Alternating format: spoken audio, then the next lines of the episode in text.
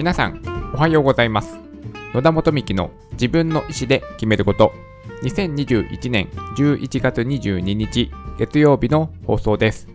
まず告知をさせてください。メルマガをやっております。このメルマガでは Google を使った働き方と考え方を軸として中小企業で働く40代に向けた仕事に役立つ情報をお届けしています。よろしければ登録してみてください。詳細欄に URL を貼り付けています。この番組は人生の自由を求めるために、まず自分の意思で選択して物事を選ぶことで、豊かで楽しく毎日を過ごすことができるきっかけとなればという番組です。本日もよろしくお願いいたします。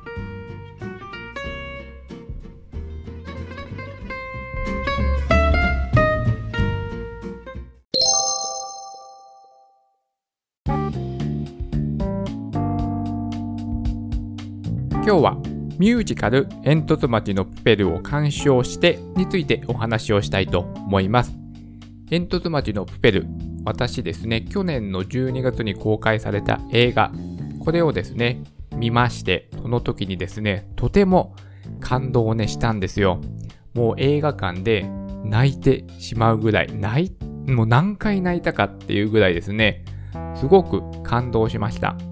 そのね、まあストーリーがやっぱりなんかこう自分もね、思うところもあったりとかしてですね、大人もね、見ても泣ける映画だと私はね、思いました。で、その時に、まあすごくね、感動したっていう思いを持っていて、そして今回、なんとですね、ミュージカルでもやるということで、これはね、ぜひ見たいなと思ったんですが、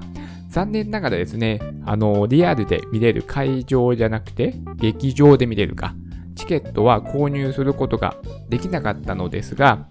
もう今ではね、ハイブリッドと言いますか、実際にリアルの会場とオンラインで配信するというのが、もうね、この中の、えっ、ー、と、あれが、あれがあって、過程があって、もうオンライン配信っていうのがね、もう一般化しましたよね。なので、ここの、このね、えー、ミュージカルエントド町のプペルも、まあ、オンラインで配信されるということで、じゃあね、このチケットは買えるので見れるなっていうことで、オンラインのね、配信チケットを買ってミュージカルをね、見ました。ミュージカルというものを私過去に見た記憶があんまりないですよね。ない、ないのかななんでしょうね、こうディズニーランドに行った時にいろいろショーやってるじゃないですか。ああいうのは見たことがあるのですが、なんでしょうね。ちゃんとした劇場に行って、例えば宝塚とかああいう感じでしょうかね。といったものを、まあ、鑑賞したことがなかったので、今回ですね、まあ、ミュージカルということもあって、これはね、私、全然今までの人生で体験したことがなかったので、まあ、知っているえんとつ町のプペルということで、もうね、すぐね、チケットを買ってみました。そしてですね、私、あの、 Voicy というですね、音声メディアが好きで、もう毎日のように聞いているのですが、この Voicy でもですね、このキングコングの西野亮廣さんが、えっ、ー、と、パーソナリティとしてやっている番組も毎日聞いているので、そのね、ミュージカルにかける、まあ、思いとか、こだわりとか、まあ、いろいろな、こう、実験的な、今までね、まあ、そのタブーとされていたことに挑戦するとかですね、そういった裏側の話も聞いていたので、とてもね、このミュージカルがね、実際見るときに、その気持ちのね、私も気持ちの高揚があって、なんかね、やっと見れるっていう感じと、なるほどなっていう感じと、まあ、いろいろなね、え、側面がね、見ることができました。そのね、そう、 Voicy でね、あの、裏側のことをね、語っていたのを聞いていたから、さらにですね、なんか細かく見れたというか、ね、こう集中して世界観にね、入り込めたっていうのもね、あったと思います。うん。まあ、やっぱり、そのミュージカルにはミュージカル用のなんでしょう、いろいろな演出をしたりとか、まあそのキャラクターの外、外見キャラクターの設定っていうんですかね。もうあのミュージカル用に一から作ってきたものなんですよね。なので、例えば主人公のルビッチくん、もうね、あの見た目も全然違うんですよ。このね、ハット帽をかぶっていないし、メガネをかけているし、っていった感じで、あとゴミ人間のね、プペルも、えっ、ー、と、まあ、ちょっとね、違う感じ。まあ、あえてゴミ、ゴミ人間なんでね、ゴミ人間の風貌をしておりますが、ちょっと細かいところでね、違ったりしていたりですね。いろいろなね、あの、ミュージカル用にそういった演出をしているっていう裏話も聞けて、うん、すごくね、良かったので、もしね、まだね、ミュージカル、えんとつ町のプペル見てない方は、ちょっと Voicy のね、過去のをちょっと聞いてから見ると、またね、面白いと思います。演出もね、いろいろ違いがあって、えっ、ー、と、あんまり言わない方がいいのかな。えっ、ー、と、映画の演出とあのミュージカルの演出が若干ね、違うところもあるんですよ。それはね、なんでそういったことに演出を変えたのかっていうことの裏話も聞けるので、あとはね、席が、えっと、どうしてもそのステージの形と、まあその劇場の形で見切れてしまう席とかもあったりしたそうなんですよ。なので、その見切れる席っていうのは、本来だったら、なんで価値が下がる席じゃないですか。真正面が一番ね、見える、全体が見える席なんですけども、まあ端っこの方だと見切れてしまう。でも、そこの席だと満足度が下がってしまうのが、まあ普通の考え方なのですが、だったらそこの見切れる席でしか見れない演出を入れることによって、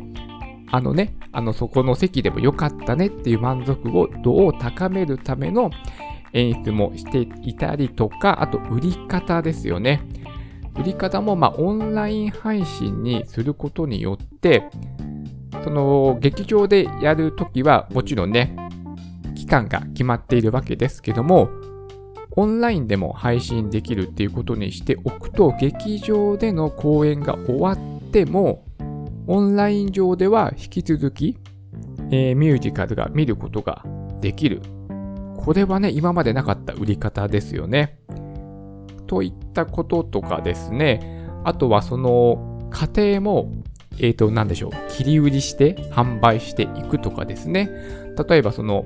台本の本読みっていうのは本来ならばこの公開されないものなんですけどもその初め一番初めの本読みだったんですかね。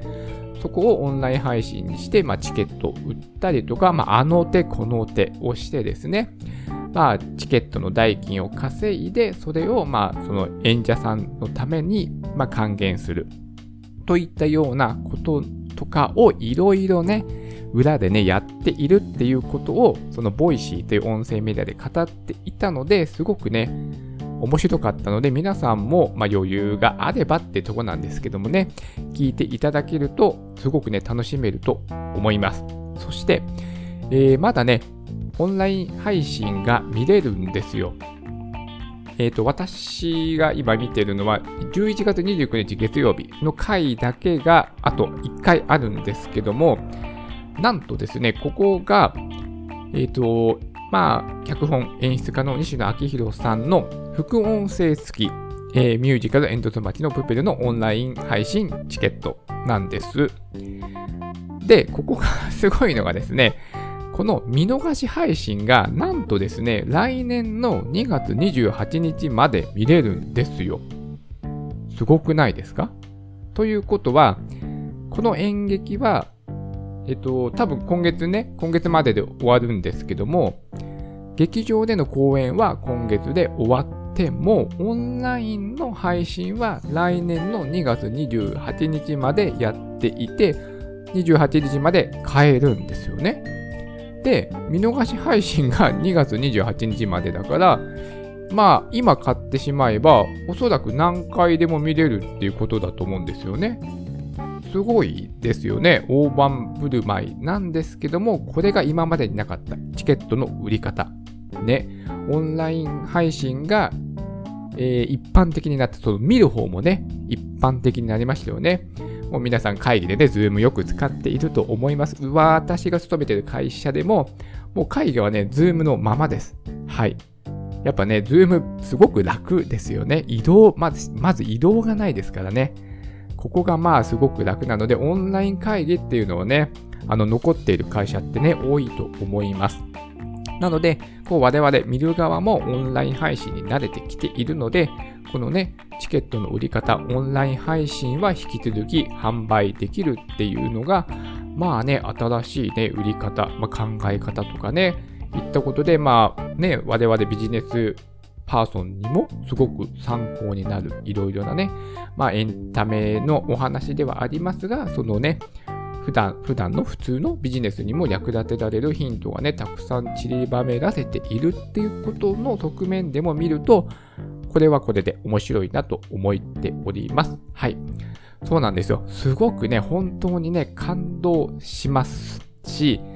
あのー、その私はね、ミュージカルを見ていた経験がないので、ちょっとそこはわからなかったんですけども、本当西野さんがですね、もうそのセットがすごいんだっていうことをね、熱く語ってたんですね。めちゃめちゃセットでね、お金をかけているそうなんですよ。もうなんか元が取れないって言ってましたね。うん。っ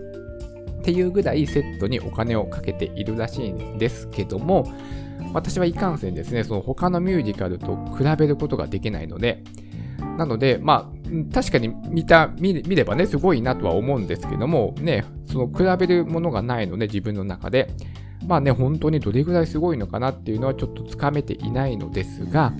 まあね、他の方は見ていただければ、このね、セットの豪華さとかがね、おお、すごいなってなるのかもしれませんし、その煙突町のプペルのお話もすごい素敵だし、そしてこのミュージカル版の煙突町のプペルの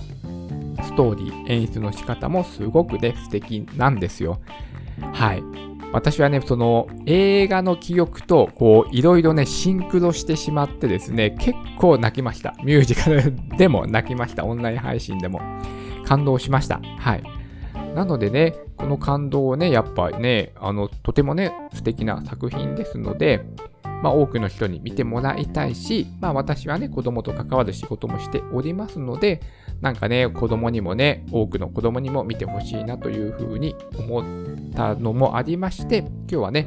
あの、このね、煙突町のプペルミュージカルを見たっていうね、まあ、感想をね、お話をさせていただきました。はい。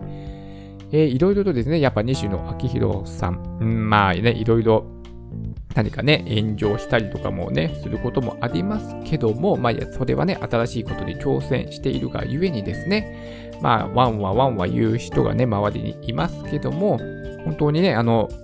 絵本の煙突町のプペルからこういろいろなね、えっ、ー、と、ビジネスをね、展開していくエンタメの世界の中でですね、こういったことに挑戦している姿もね、えー、見ることによって私たち大人もね、感動しますので、ぜひ皆さん、まあ、そういったいろいろなね、まあ、見方をすると、さらにね、面白くなると思いますので、もうオンラインでね、見れますので、いつでも、どこでも見れますので、ぜひね、皆さん、まあ、お子さんがいる方はですね、ぜひね、お子さんと一緒に見ていただきたいし、大人の方もね、えっ、ー、と、感動しますので、ぜひね、こういったね、なんでしょう、最先端のエンタメにちょっと触れてみるのもいいね、体験になると思いますので、皆さんね、ぜひまたチケットを買いますので、そういったね、宣伝も含めまして、今日はね、煙突町のプペルのお話をさせていただきました。それでは今日も素敵な一日になりますように。